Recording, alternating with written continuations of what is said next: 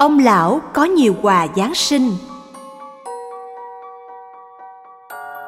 Người ta kể rằng ở thành phố nọ có một ông lão giàu có. Ông sống một mình trong một ngôi biệt thự sang trọng.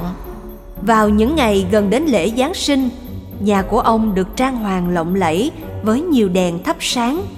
Những đứa trẻ hàng xóm thường đi ngang nhà ông nhìn vào bên trong một cách thèm thuồng vì chúng có thể thấy xuyên qua cửa sổ nhà ông cây thông Noel trang hoàng lộng lẫy.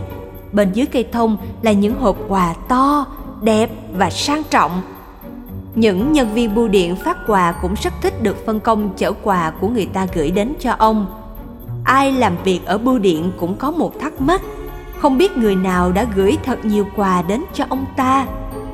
Thỉnh thoảng, ông cũng đem quà mà mình được nhận để phân phát cho các đứa trẻ hàng xóm nữa. Vì thế, mỗi dịp Giáng sinh về, những đứa trẻ và các nhân viên bưu điện lúc nào cũng hồi hộp chờ đợi ngày nhìn thấy ông lão nhận quà. Năm nay thật là may mắn cho Yario vì anh ta được phân công chở quà từ bưu điện đến nhà ông lão.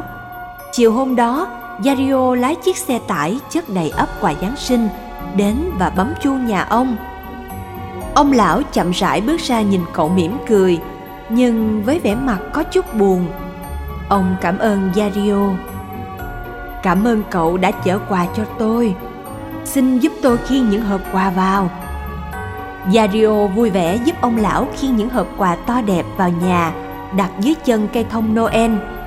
Yario ngạc nhiên lắm vì thấy ở đó cũng đã có sẵn rất nhiều quà từ những năm trước nhưng chưa bao giờ được mở ra.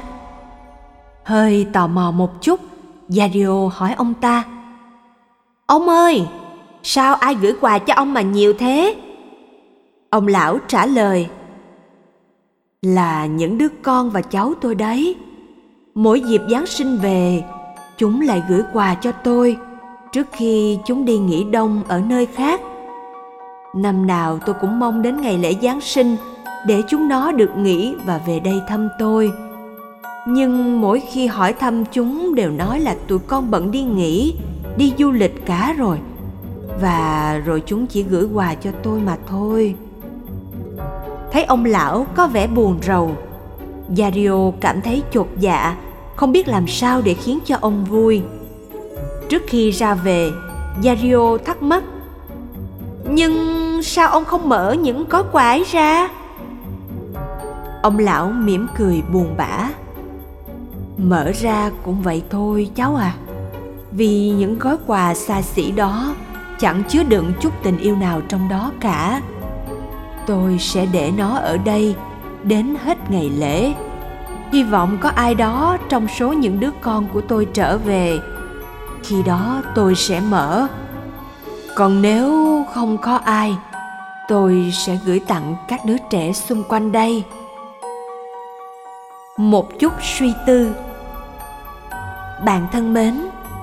Ngày nay, chúng ta cũng vậy. Đôi khi chúng ta xem ngày lễ giáng sinh như một ngày bổn phận để gửi quà, để viết thiệp cho những người thân, cha mẹ, anh chị em. Nhưng có bao nhiêu món quà, có bao nhiêu tấm thiệp thật sự chứa đựng tình cảm, tình thương và lòng biết ơn của mình trong đó? Có khi ngay cả những món đồ sang trọng mà chúng ta dành tặng cho người thân nhưng không chứa đựng một lòng mến chân thành. Nó cũng chẳng có giá trị gì.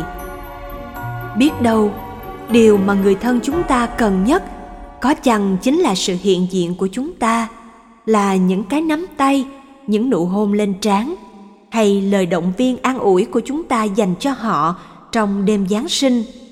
Và chỉ có món quà của tình thương là món quà lớn nhất chúng ta có thể trao cho nhau thánh gioan có nói, thiên chúa yêu thương thế gian đến nỗi đã trao con một của ngài vào trong thế gian.